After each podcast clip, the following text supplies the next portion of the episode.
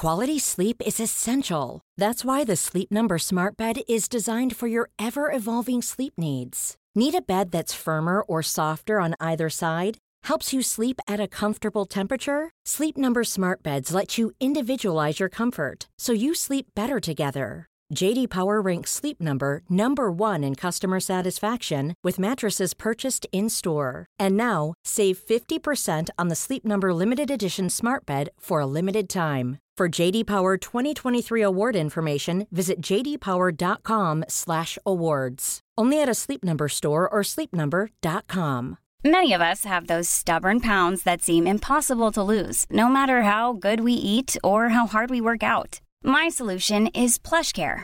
PlushCare is a leading telehealth provider with doctors who are there for you day and night to partner with you in your weight loss journey. They can prescribe FDA-approved weight loss medications like Wegovy and Zepbound for those who qualify.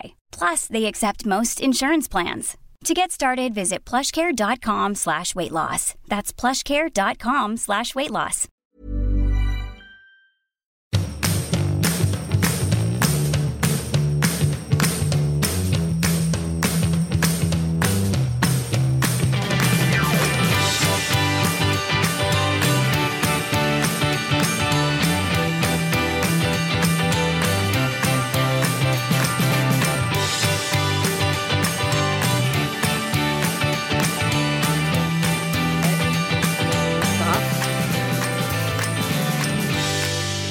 Ja, det var ju bara 2 timmars uppstart innan podden drog igång. Det brukar ju vara liksom 1 timme. Ja, men det var mycket nu. Det var mycket efter den här helgen. Men herregud, mycket... tidningsrubriker också. Ja, vad hände? Kalles största mardröm hände. Men vadå, det är inte det att det inte har hänt förut väl? Nej, men så här lång historia korta. Hej, lyssnare! Ja, men just det, vi har börjat. Hej, kära poddlyssnare. Ni är med oss och ni är många. Woohoo! Ja, men jag frågade Kalle innan podden sist, för ja, det är ju en sån här grej som man måste prata med varandra om. Alltså, får jag prata om våran parterapi? Han bara, absolut, det tycker jag låter som en bra idé, men prata bara inte rubriker. Jag bara, ja, men det kommer jag försöka göra. Men det är också så här svårt, för tidningar kan ju citera fritt och de har väl rätten att göra det. Ja. Ja. Och sen så då, han bara, för jag vill inte ha några tidningsartiklar om det här. Nej, men vi kunde väl räkna ut med röven. Ja, men det känns lite som att det är ett spel mellan er. Han säger saker som han vet kommer hända, och sen så klappar hon dem lite på huvudet så här, jag gillar Fridolf, ingen fara, det kommer ändå bli så, och sen blir det så. Ja, och sen så blir det, ja, det är det värsta jag har med om. Ja, jag har sån ångest. Det är lite som Peter och vargen, tycker jag du behandlar det. Jag tänkte att du skulle bli superstressad, för 1 år sedan när han blev sådär arg, då blev du superstressad. Nej, men jag har slutat. Men nu blir du inte det. Nej. Du bara, aj, jag vet hur han kommer reagera, och det kommer lugna ner sig. Men han har ju en högre, som sagt, känslighet än vad jag har på alla plan. Och då får man ju liksom bara omfamna det, för annars blir man ju galen utav att leva med en sån människa. Så är det ju bara. Ja, alltså du sätter honom lite nedanför pedestalen och så här. Nej, jag sätter honom absolut på pedestalen. Kanske till och med lite på en liten bok ovanpå pedestalen som är lite högre. En tunn liten galjanka. Men för han är ju som en liten porslinsfigur som kan gå sönder väldigt lätt. Så man måste ju behandla honom därefter. Mm. Jag tänker att jag måste revidera det jag sa för några poddar sen. Det är så jävla irriterad liksom, när folk säger så här att de inte kan ändra sig. Det är klart man kan bara ändra sig, blablabla. Men det är svårt att ändra ett invant mönster, både för liksom unga, gamla och medelålders. Man tänker inte på att man så här upprepar allting i någon represserad liksom mänsklig form. Nej, och jag tänkt på en grej som ändå är våran styrka för vår tid gentemot våra föräldrar och deras tid gentemot sina föräldrar. Vi kan uttrycka ord som jag älskar dig, vi kan vara ömsinta, vi är nära kontakt med vårt känsloliv, även om det är på gott och ont. Och de människorna som jag upplever har bäst relation med sina föräldrar som är sprungna ur en annan tid, det är ju de som faktiskt hade en väldigt pågående dialog hela tiden med sina föräldrar, där det faktiskt utbyttes känsloinformation. Även om den kanske inte alltid var sann, så fanns det ändå en kommunikation där. Och alltså, mina föräldrar, jag vet inte ärligt talat om de någonsin uttryckt orden jag älskar dig till mig. Jag får alla andra omskrivningar tror jag, men inte just men det var liksom det starka ord för den här generationen. 70-80-talet och liksom, det var väldigt aparta ord som så här, kändes väldigt stora i munnen. Det fanns inte amerikanska serier, det fanns inte liksom amerikanska tidningar. Vi hade inte rest på samma sätt. Nu är det ju liksom I love you man, ja, men, älskar dig. Det säger man till liksom tomten ute på stan som man träffar. Jag vet att jag och min pappa ibland så här, han sa, kunde säga så här, I love you. Och så här, I love you too, som man säger i Dallas. Precis, man tar det på ett annat språk, ja, så exakt. Blir inte så värdeladdat liksom. Nej, och jag tycker att så här, om jag tar mina tre gossar som är på den nivån, och även Bobo som jag tycker känns väldigt mentalt mogen för sin 2-årsålder. Han... det är som att de har något känsloarkiv, och de kan också säga på något sätt urskilja beteenden. Mm. Så här, men mamma, nu är du så för att du är sån. Eller, men mamma, det kanske kan ligga hos dig. Och, jaha. Ja, men det är så smart alltså. Och det måste ju också vara så här, the internet generation, att de har sett på filmer och läst och bloggar och liknande, att de så här, hela tiden reflekterar över sitt eget känsloliv. Ja, men jag vet när man läste kommunikation, då så pratade man om hur hjärnan uppfattar information, hur mycket man tar in på liksom en dag eller en minut och så vidare. Och jag vet när man är ett spädbarn och liksom har alla receptorer öppna i hjärnan, det vill säga mottagarna eller vad ska jag säga, men då kan man ju inte prata, så kan man inte kommunicera om vad man ser, men man tar in det i cellminnena. På 90-talet tror jag det var, då tror jag vi 761 stycken uttryck per dag tror jag att det var. Och på 00-talet eller 10-talet, början av 10-talet, så var det i alla fall typ 2400 motsvarande uttryck. Och nu Apples senaste reklamfilm var mycket uttryck vi tog in på ungefär en minut. Jag tror att det ska vara upp till 5000 uttryck i den filmen, om man liksom tar in all information eller översätter det i ord, det man ser på bilder också. Och det handlar om hur snabb vår hjärna har blivit, hur våra receptorer funkar. Och då är vi egentligen i symbios med spädbarnet, bara att vi har fått ett ord att sätta på det. Ja, jag fattar. Men jag kollade på den där reklamfilmen och kände mig så märkbart avslappnad när jag tittar på den här filmen. Det är bara så här, man kan ju slötitta och uppfatta all den här informationen. Men skulle du sätta din pappa eller min pappa framför den, de skulle ju inte förstå hälften. De skulle inte hinna med. Vi hade ju släkt. Helg. Just det. Min guddotter och systerdotter fyllde 20. Alltså de här unga små brudarna, de är så läckra och så självständiga. Och jag bara känner så här, vet du att de är de nya grabbarna? Ja. De är så här Amy Schumer, fast liksom ännu yngre och ännu coolare. När de pratar om sitt liv, hon fyllde 20 då. Ja. De pratar om sitt liv, de pratar om sina resor, de pratar om sin liksom världsvana, sin tristess när de kommer hem till det vanliga livet. Jag är så här, gud, om de blir 100 år, vilket man ponerar att de flesta som lever nu, tjejer i alla fall, kommer bli typ så här 115 år. Hon har ju levt liksom ett fullgott liv för en jetsetter typ. Ja. Då tänker jag också så här, de 20-åriga tjejerna är de nya killarna. Mm. Killarna sitter hemma och trånar, killarna sitter hemma och väntar. De tycker att det är okej när tjejerna beter sig grabbaktigt, aka som svin. Kvinnogrisarna. Ja. Och det är så här, det är inget märkvärdigt. Och jag blir så märkbart så här upplyft och så här brillig av att de beter sig så. Ja, men tillbaka till det som hände på Sofia Wistams 50-årsfest, när killarna inte visste hur de skulle reagera på strippan. Alltså det här är ju det nya samhället. Mm. Att männen måste hitta sin form i den nya kvinnorollen, där vi liksom på något sätt tagit över deras gamla spelplan. Och vi kan bete oss, vi kan vara, och vi är voyörerna, vi är intelligenta, vi är kulturella, bla bla bla bla bla, vad vi nu är. Och det är så här, de måste ju hitta sitt nya jag. Jag förstår att många män idag, jag förstår att många unga män är förvirrade, liksom många unga kvinnor också. Men framförallt så är det ju männen som måste omdefiniera vad mansrollen är. Ja, för den vet ju inte vi heller riktigt nu. Nej, någon måste ta tag i det. Ja. Ja, men alltså det är ju unga människor som bara liksom inte har någon, de har ingen kod för vad det handlar om längre. De ser sina föräldrar, de kanske ser på tv-program, hör på radio, men det är inte alls så deras verklighet är. Jag tycker det här är så otroligt spännande. Vi känner ju vikten av att så här, utsätta oss för obekväma grejer hela tiden. Ja. Det händer ju exakt hela tiden och vi måste göra det. Mm. Och jag har ju börjat... Jag vet vad du har börjat med. Jag har ju börjat med en musikskrivningskurs. Ja, du har blivit inspirerad av Läckberg. Nej, vadå, gör hon det? Ja, men hon håller ju på och skriver låtar. Ja, skriver låtar. Jaha, nej, jag är inte intresserad av Läckberg. Utan jag är intresserad av musik och alltid varit. Och det här är en guilty pleasure för mig. Jag håller alltid på och skriver om små musik. Truddelutter hitan och ditan och små verser. Och förr i tiden var jag jättebra på att rimma och såna här grejer. Men vadå, jag fattar inte. Skriver du både sång och musik? Nej, skriver du bara texter? Nej, jag skriver bara text. Alltså det är text jag i sådana fall är bra på. Sen är jag bra på att höra melodier, men jag är ju inte musikalisk skolad så att jag kan ju ingenting. Du sitter inte med en liten sån här... Jag sitter inte med en liten synt och plinkar liksom. Nej. Det känns väldigt roligt. Det var väldigt roligt.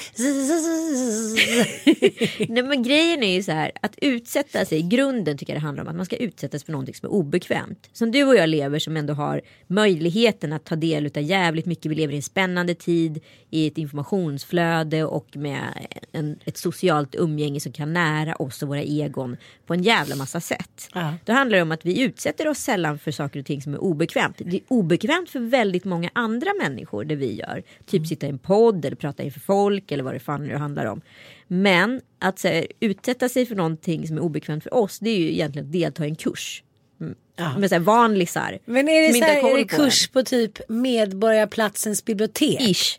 Wow. Och det är ju väldigt olika nivåer. Det är allt från liksom en känd sångerska som är där till någon som är författare som inte har något musikintresse egentligen, men ett textintresse. Och sen så är det ju väldigt så här avancerade musiker där som är där. Allt ifrån de som har skrivit någons album som är någon så här USA-listetta typ, ish, eller har varit. Och vissa som bara precis har börjat plinka och funderat lite på det här med text. Så det är väldigt roligt att det är så här sjukt bred nivå på det. Men då ska jag ge dig lite inspiration nu här. Jag ska spela Läckbergs senaste alster. Aha. Kärleken är fri. Det finns inga hinder och gränser. Det är bara vi. Kärleken är fri. Ja, men det där var ju alltså årets Pride-låt som Camilla Läckberg har skrivit då. Gud vad vi hänger upp oss på den här stackars Läckberg hela tiden. Nej, men vadå? Jag försöker ju bara förklara för dig var du ska hämta din inspiration ifrån. Ja, men ja, och jag har också googlat nu när jag lyssnar på den här fina sången. Och en av de viktigaste tipsen för att bli en bra låtskrivare är att du ska skapa unika metaforer. Ja. Du vet, hjärta, smärta, fast det där är inte en metafor. Räka, späka. Det där är inte riktigt en metafor. Men du vet, men omskrivningar för så att det inte blir klyschigt. Vem är väldigt bra på det? Ja, men Bob Dylan. Fantastisk. John Lennon. Fantastisk. Jack White. Fantastisk. Alltså det finns väl hur många som helst som är jättebra på det. Och jag tycker att Tori Amos är helt otrolig med Cornflake Girl. Alltså de där är ju helt... Joan Mitchell. Jättebra. Men det hon gör...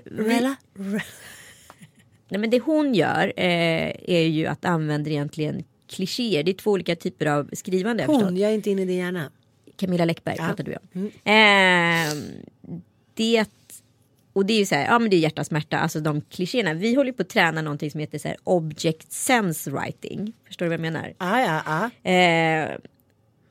Det betyder att man använder objekt. Alltså så här, om det nu är en rökig lokal, då kan det vara att röken går i lockar precis som hennes hår lockar dig till att... Alltså att man använder den typen av objekt. Vi får egentligen bara utgå från så här sinnena. Man får säga så här, man får tänka så här känsla, syn, hörsel. Alla känslosinnena. Men du får egentligen inte använda dem. Utan du ska beskriva text utifrån det utan att använda orden. Aha! Så att det är jävligt avancerat. Så att så här, det kan ju handla om... att man känner en smak utav någonting, men det kanske inte är det. Du kanske vi ska få fram att säga jag älskar dig. Hur ska du säga jag älskar dig utan att säga jag älskar dig? Men då kan vi öva lite. Då kan jag ge dig en massa ord så ska du associera fritt. Nej, det är ju... Fågel flyger fritt i mitt hjärta. Ja, fast då förstår man ju inte att det är en fågel. Skulle man inte förstå vad det var ni pratade om? Jaha, du menar att jag skulle Jaha, okej, du menar jag älskade dig som du skulle formulera. Okej. Ja, det här kanske inte folk är intresserade av. Men jag är väldigt stolt över dig. Och jag skulle själv gå en drejkurs de här dagarna. Det hade räckt för mig. Men det hann vi inte med. Vi skulle podda. Ja, så kan det gå. Men det är också lättare att prioritera bort saker som är jävligt obekväma för en. Och det är det jag säger att det är så jävla viktigt att göra såna här saker. Jag mår ju dåligt psykiskt bara jag går in i den här föreläsningssalen, för att här är människor som jag till att börja med aldrig skulle välja att umgås med. Och här ska jag utsätta mig för dem, och de ska utsättas för mig, och jag ska behöva vara sårbar och öppen här och vara liksom utanför min comfort zone. Men det är skitbra, jag älskar att du gör det här. Jag tycker man kan applicera den grundinställning på lite vad fan som helst. Ja. Alltså så här, vänskap. Det är därför jag tycker det kan vara så svårt ibland att vara i mindre orter. Man bara, men gud, ni har umgåtts med varandra varenda helg i 22 år. Det är klart att liksom det blir inskränkt. Det är klart att så här, det utifrån blir farligt och läskigt och stort och jag menar. Ja, men tillbaka till främmande, det vi pratade om sist. Liksom. Jag ska inte generalisera, det är klart att det inte alltid är så. Men om man inte utsätter sig för faror, då kan man ju heller inte vinna någonting. Fast där tycker jag faktiskt att människor ute på landsbygden är mycket bättre än vi som är så bortskämda här i storstan. För där måste man ju typ gå en matlagningskurs för att så här, alltså connecta med andra människor. Och där kanske det egentligen är det handlar om, snarare om maten. Här vill man ju gå för att så här lära sig någonting. Alltså det är två olika vägar att gå, förstår du? Jag känner att mitt så här, utmaningskonto, jag vet inte, jag tycker det ligger lite på minus just nu, måste jag säga. Det är bra, du utmanar mig, jag måste hitta på någonting. Eller hur? Det handlar ju bara om att bygga om eller bygga ut en struktur i hjärnan som kan öppna upp någonting för en. Sist jag gjorde det här, nu låter det som att jag stod utfansinne, men så är det verkligen inte.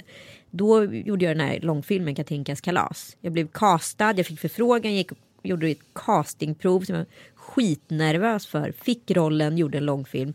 Och sen så hände ju ändå någonting där. Alltså du förstår, jag gjorde ju ändå en tv-serie, eller håller på med en tv-serie nu. Liksom. Och det är ju egentligen en direkt produkt utav det, även om det tog 6 år. Så det händer ju någonting med en. Ja, men jag tycker det är jättebra. Men jag tänker att jag tjatar om det där att det går att applicera på allt. Som folk som till exempel är så himla missnöjda med vissa grejer som sitt sexliv hit och dit.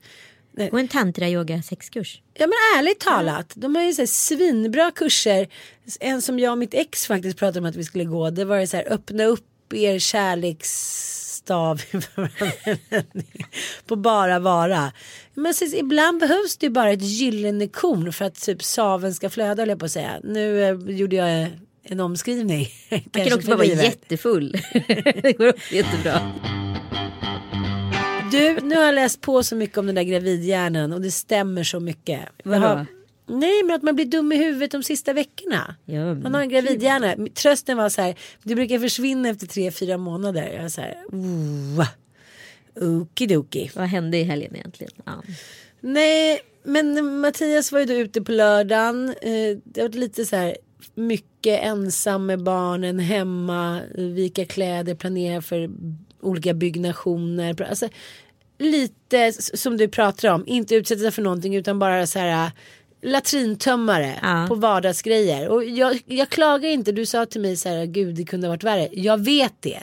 Jag vet att många har mycket, mycket jobbare än vad jag har, men alla är ju olika. Helveten är liksom privata. Ja, men det är inget helvete, men jag kände så här, min intellektuella stimulans och vad ska man säga, glans, det lilla guldaktiga som sätter liksom extra piff på livet, det kanske har varit lite mer askungen i köket än askungen på bal. Ja. Och nu börjar jag känna lite så här, så att man säger en liten spirande craziness, att jag bara så här, går där hemma och gör samma saker hela tiden, och Mattias är iväg och så här, wow. Sen som han säger, om man jämför med många andra som han då vill åberopa, många andra som reser väldigt mycket, då tog han också upp det utmärkt dåliga exemplet Jenny och Fredrik. Han ville jämföra då för att Fredrik varit i Kina några gånger. Men jag försökte säga så här, dels är deras lägenhet tipptopp, de har inga småbarn, de har en 14-åring och en 15-åring som sköter sig helt själva. På vilket sätt vill du göra jämförelse med oss? Ja, han tyckte ändå att det var en jämförelse, att jag inte skulle klaga då, om man säger så. Så det var jag på otroligt dåligt humör igår. Alltså så här, som jag inte har varit kanske på flera år. Alltså jag var så här, jag höll på att spricka. Det var så här, drämma i dörrar, bara var otrevlig. Då sa Mattias, alltså tråkigt, du tar fram mina sämsta sidor och jag tar fram dina sämsta. Jag bara, whatever you say. Men sen så står jag där i garderoben, som, tänkte garderoben, tänkte lilla Beirut. Man har bara tagit alla jackor jackor man någonsin har haft sedan 1990. Han slänger aldrig någonting. Och så har man bara lagt dem i en liten garderob. Mattias? Ja, men vi alla liksom. Ja. Vi har ju inte så mycket. Så det är bara öppnar den så är det. När man öppnar den liksom, så är det så här, ballonger som flyger ut. Ja, men man kan också hitta roliga grejer. Jaha, absolut. Diamantörringen. Ja, och då ser ju inte han mig där, så då går han bara förbi och dunkar igen den där dörren allt vad han kan. Så jag säger, aj. Och nej gud, förlåt. Då gick topplocket. Nej, det gick inte just då. Då var det bara så här, men din idiot. Men sen gick det någon timme så stod jag i köket och... Sekundärilskan, den bästa ilskan. Ja, men den var så... den var inte en sekundär. Den var så här rektangulär. Nej, den var inte vad den var. Linjär. Det var bara så här en grej till. Och liksom topplocket skulle gå. Ja. Och det visste jag liksom. Men jag var inte riktigt beredd. Stod vi i köket och så ska jag plocka upp från diskmaskinen. Och så kommer han och bara drämmer till allt vad han kan. Förmodligen ser han inte mig eftersom jag är en sån liten valras. Och vi har så stort kök, 8 kvadrat. Så då drämmer han till liksom köksdörren. Skåpluckorna. I mitt öga. Låter som en misshandlad kvinna som skriver om sin historia. Ja, men det här, allt var det här var ju såklart inte så dramatiskt. Men du vet, då var det bara så här. Jag började fäkta och grät. Och liksom, jag bara fick ett sammanbrott liksom. Ja. Mm, han blir så rädd. Ja, men det förstår jag. Nu låter det som att det här är vanligt. Men barnen verkar inte reagera. Vad hände då? Du slog honom? Ja, jag fäktade. Vad betyder det? Ja.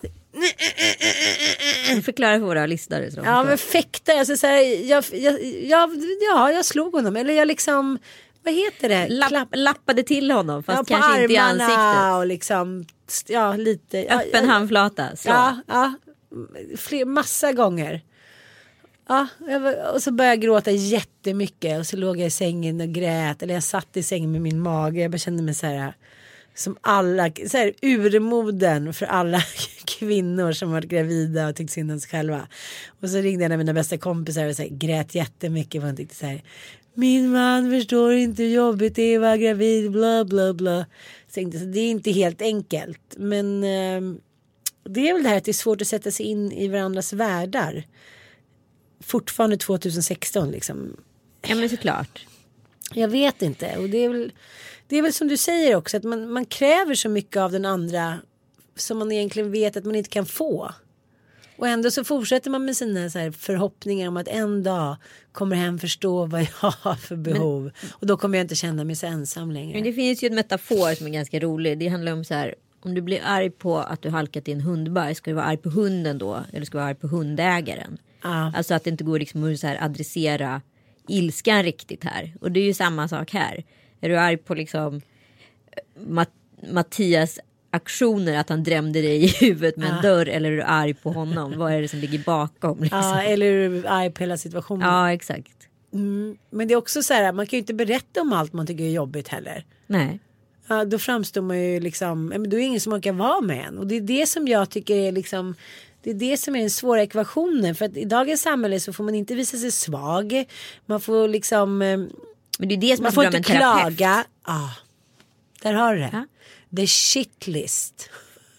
Filtreras genom en sån terapeut och kan inte kommuniceras ut på andra sidan i fast form, eller vad jag ska säga. Jag kan inte nog understryka vilken befrielse är. Och man kan även gå på ett möte, till exempel som när jag har gått på medberoendemöte. Det är också att göra sig av med sin inre skit liksom, fast vem som helst lyssnar och man inte får någon gensvar. Egentligen handlar allting om bara att man vill prata lite. Man vill dela. Man vill bara tömma det. Och man behöver inte alltid ha expertis och liknande. Och man behöver inte alltid ha liksom sina kompisar som alltid så här står på en sida. Då är det inte som, då kan man inte tömma sin latrin. Det måste vara en professionell eller någon liksom lite okänd, känner jag. Ja.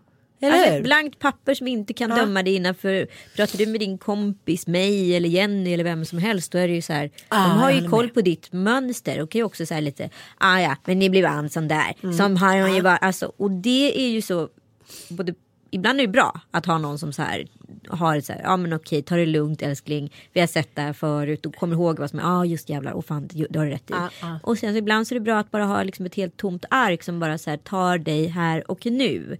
Jag är inte liksom 15 år på liksom semester på Kos. Och jag är inte heller Utan jag är här och nu och hör mig här och nu. Mm. Liksom. Och det är det som är så fint. Ja, men jag vet. Och därför tänker jag också sen när man känner sig väldigt ensam. Och så här, min kompis skickade en sms till mig och sa, jag vet inte, jag borde vara nöjd. Men varför känner jag mig så ofta så ensam? Det är ju bara någonting... Det är ju en känsla som man själv på något sätt har inkapslat i. Det kanske inte alls har med verkligheten att göra. Nej. Och pratar man då med en psykolog eller terapeut eller någonting 10 gånger. Då kanske den känslan bara försvinner. Det kanske är någonting som man bara vill få ur sig. Exakt. Och samtidigt ibland kan man ju bara vara jävligt gnällig. Jag tycker så här, vissa människor, de är aldrig nöjda. Men samtidigt så ser man ju bara saker och ting utifrån. Jag tycker jätteofta som jag säger så här, men att inte hon är nöjd eller han är nöjd. De har ju världens bästa partner som alltid ställer upp och bla bla bla. Men sen kommer det fram så här, men han har inte sagt att han älskar mig på 5 år. Han säger att han inte kan säga sånt, det är inte hans grej. Eller där, jada, jada, jada. Jag tänker ofta att man blir inte bara missnöjd med sitt liv om det inte finns någon känsla av ensamhet som kommer någonstans ifrån. Liksom. Det finns alltid, inte en orsak, men det finns alltid ett spår som man kan hamna in på som leder någonstans ifrån, tror jag. Ja. Nej, men... Det märker väl du i ditt liv? Ja, men verkligen. Och jag ser liksom... När jag ser Kalle bli arg så ser jag ju liksom per definition hans... morfar blir arg och kanske ännu längre tillbaka i tiden, att det är liksom, det är en blixtilska som så här kommer från grav efter grav efter grav och far ut i liksom hans pekfinger eller vad jag ska säga. Ja. Det är så här, man bara så här, men gud, jag hör dig. Men du kan inte bli så där arg, och inte för det och inte på det sättet.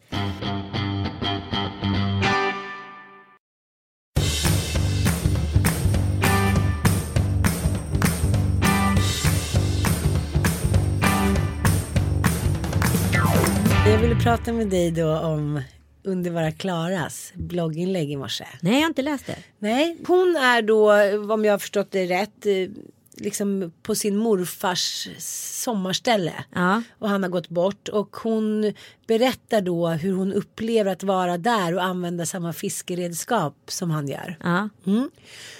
Och så när jag läser det här så tänkte jag att det här är en jättefin text om hur liksom, ja, men stolthet går i arv, hur mycket hon saknar sin morfar och hit och dit. Och lugnet i hennes liv. Och jag tycker hon framstår som ganska lycklig. Och samtidigt så är det inte det jag vill analysera. Jag vill analysera att vissa människor kan skriva såna här saker och så vet jag inte om jag ska skratta eller gråta.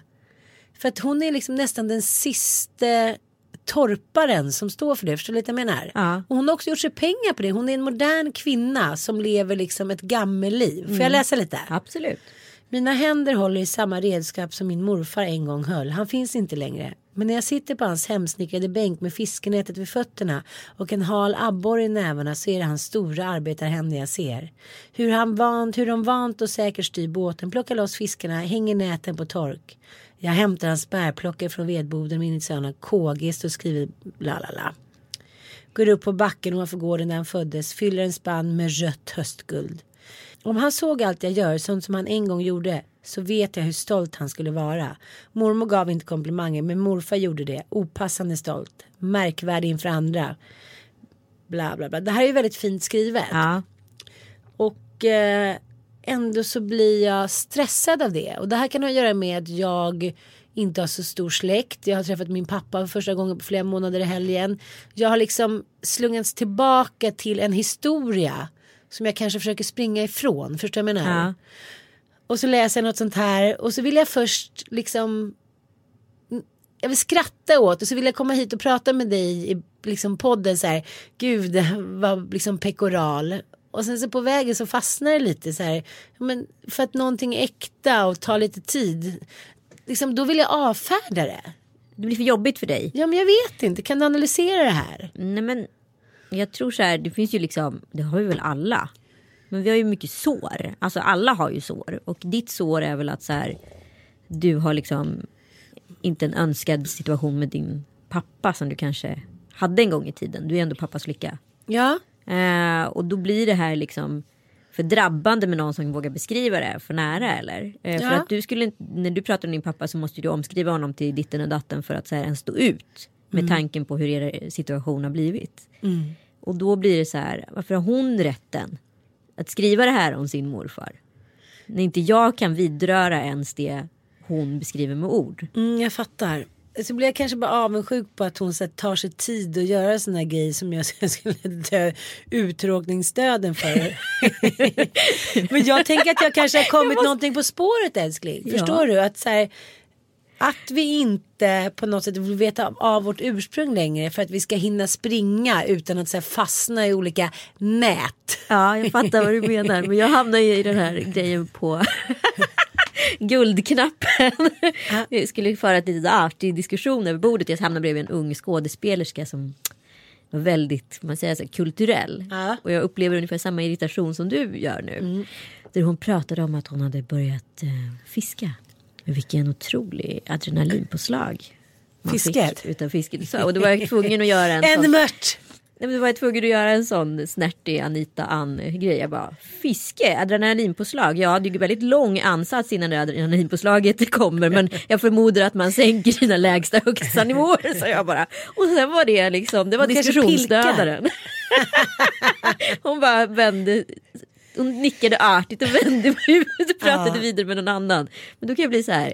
Ja, det kanske var en väldigt så här ung omskrivning av vad fiske är. Hon vill hitta någon så här större mening med fisket, att det nästan är liksom terapeutiskt eller vårt ursprung. Ja, vi av fiskare är vi komna av Men det är det som stressar mig med dig och mig, att vi inte ens kan gå på musikal och njuta. Jag skulle precis komma dit. Återigen vill Kalle skjuta oss. Men jag läste faktiskt recensioner av Phantom of the Opera, och de flesta skrev det här är mer ögongodis än örongodis. Och så var det lite för också, men jag vet inte om det, men jag vet inte om det. Men förlåt, nu ska jag snart föda, känns det så. Men det där tycker jag är en svaghet hos oss. Varför måste allting vara så modernt? The Phantom of the Opera. Men jag älskar ju Peter Jöback. Men jag älskar honom mer än vad du gör. Men jag varför tror att det här... du inte det? Jag är inne i din hjärna. Det är där jag hamnat.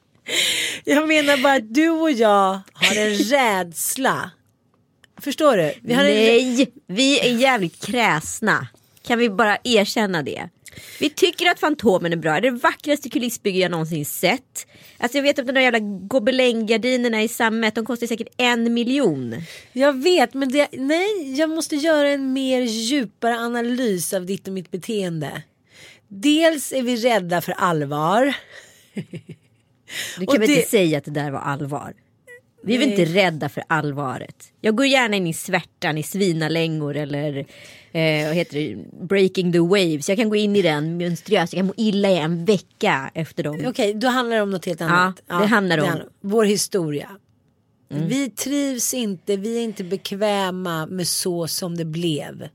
Vi har inte kunnat skriva vår egen historia, vår familjehistoria, och det stör oss för vi kan alltid skriva allting annat. Men i mitt fall, jag har ju inte ens en historia. Jag börjar ju på noll. Men jag tror inte det handlar om det, Ann. Jag tror det handlar om att så här, jag tycker Strindberg gjorde det, jag tycker Hjalmar Söderberg gjorde det, jag tycker Shakespeare har gjort det. Det spelar ingen roll vilka jävla århundraden människorna fötts. Det handlar om att här ska vi jacka på en sjuk historia och förstå en mans vånda. Det här är en jävla idiotjävel som håller en teater med ett gastkramande grepp. Han får en kvinna som egentligen han bara försöker piska upp att så här, älska honom, och i slutändan så är hon så himla dum i huvudet så hon väljer ju honom.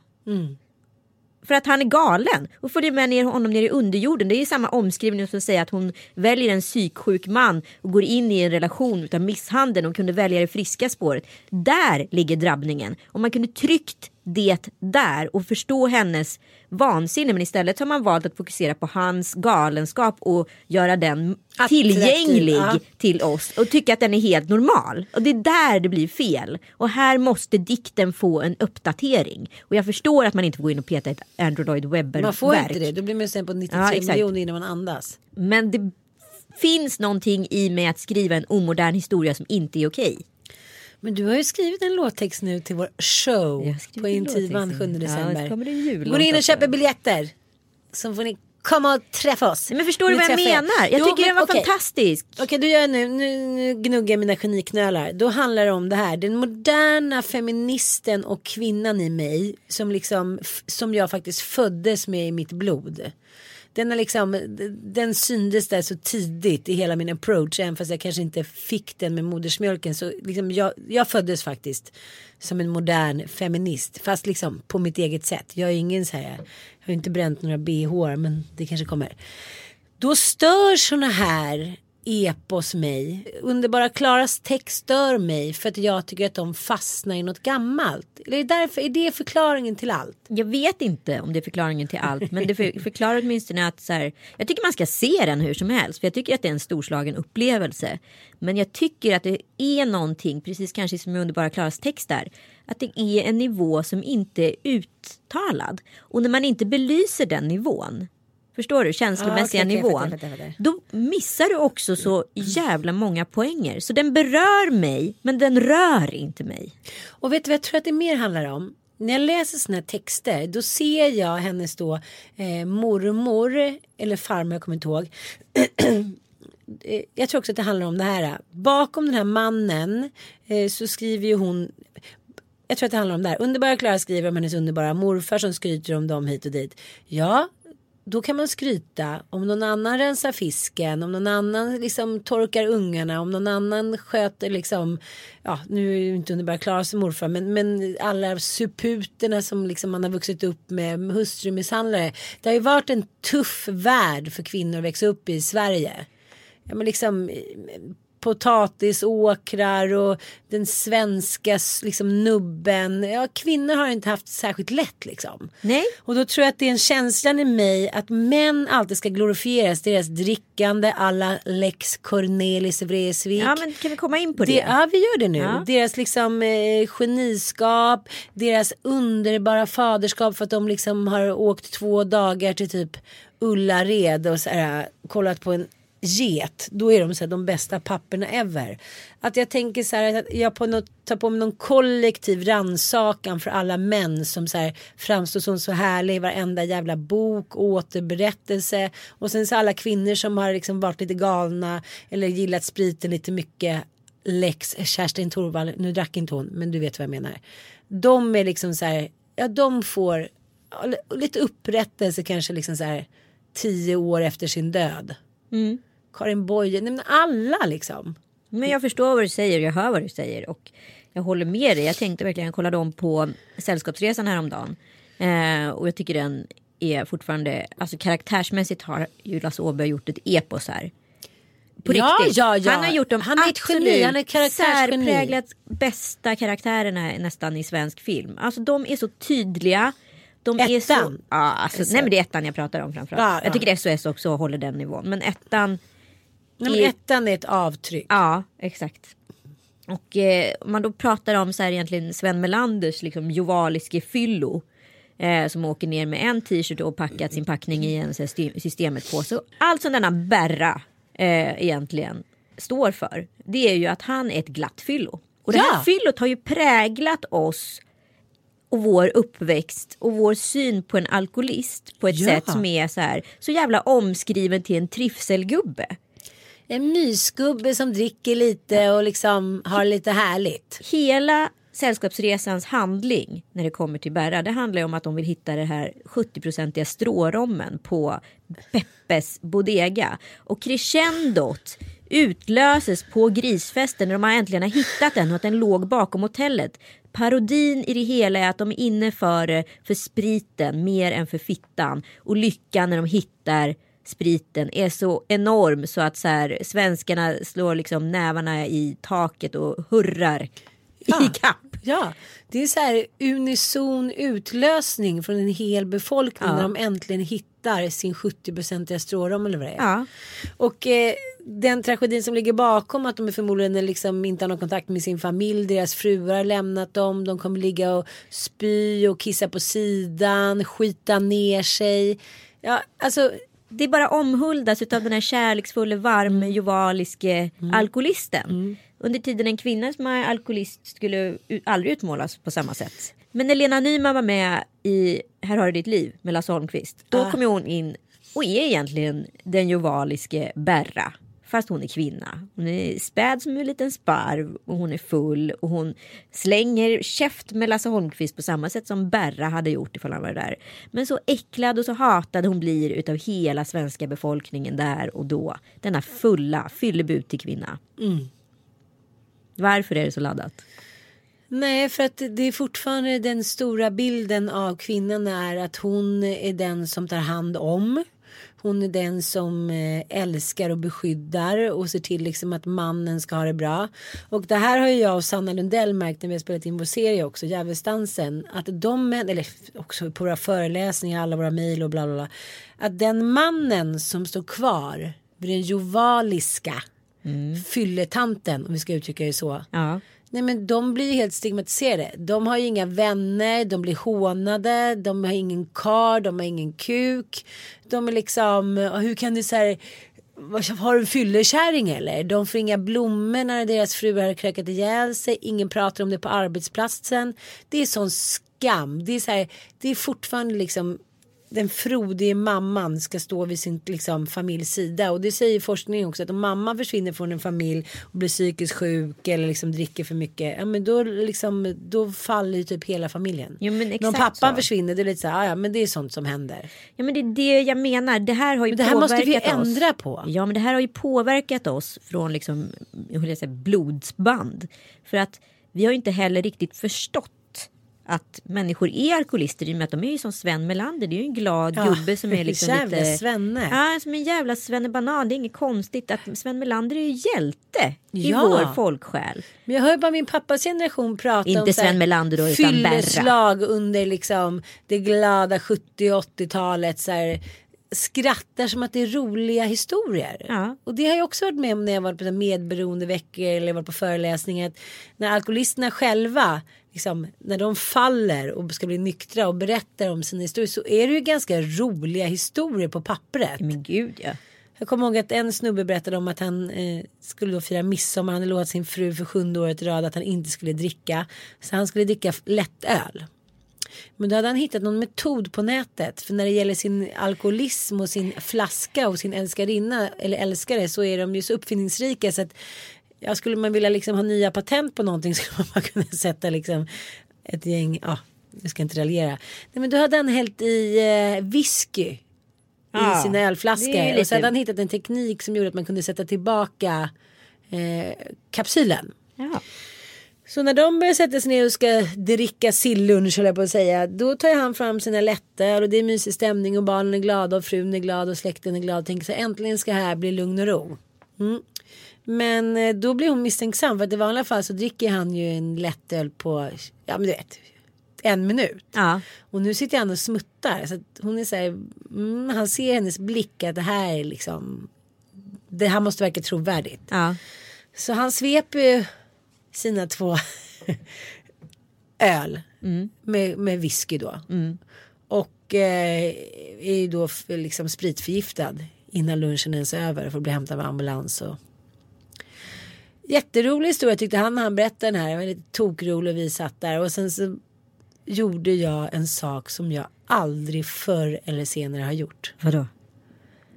När jag hade hört ungefär 10 sådana här historier i delningarna, då kom det ett ljud uppifrån mig som liksom inte vet jag var det kommer ifrån. Det var inte planerat. Det var som ett primalskrik rätt ut i salongen. Du skojar. Nej. Ungefär.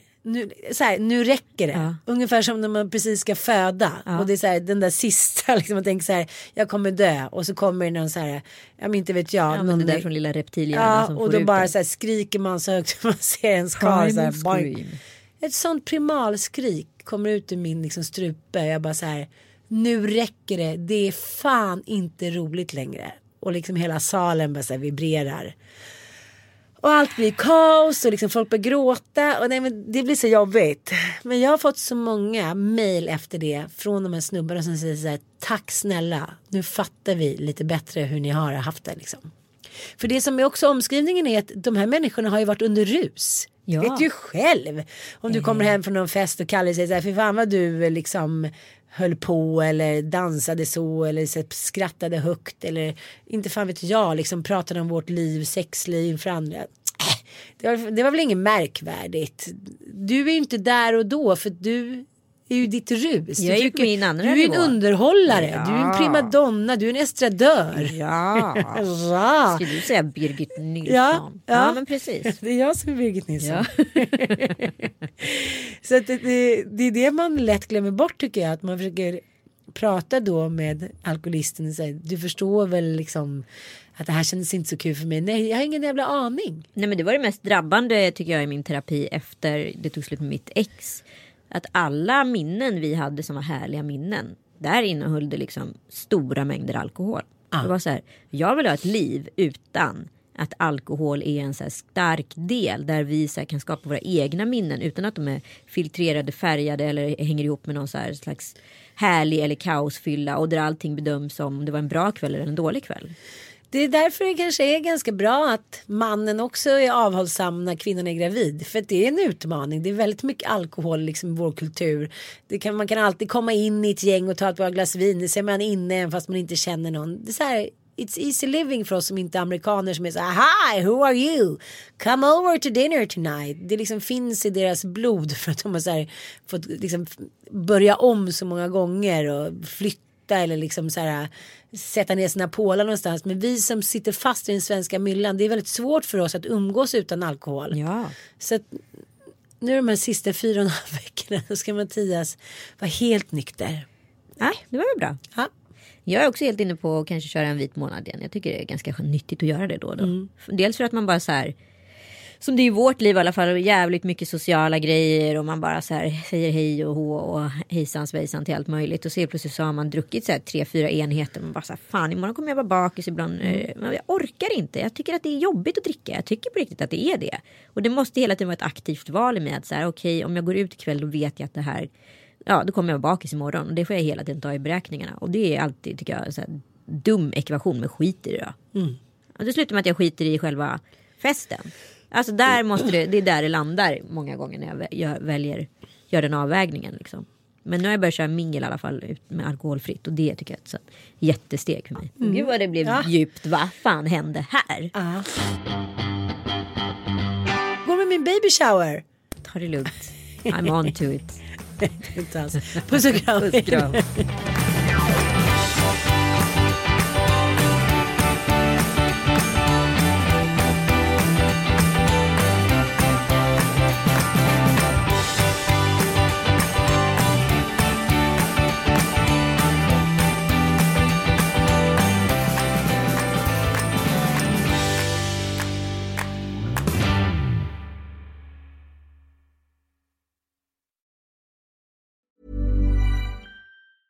Planning for your next trip? Elevate your travel style with Quince. Quince has all the jet-setting essentials you'll want for your next getaway, like European linen, premium luggage options, buttery soft Italian leather bags, and so much more. And it's all priced at 50 to 80% less than similar brands. Plus, Quince only works with factories that use safe and ethical manufacturing practices.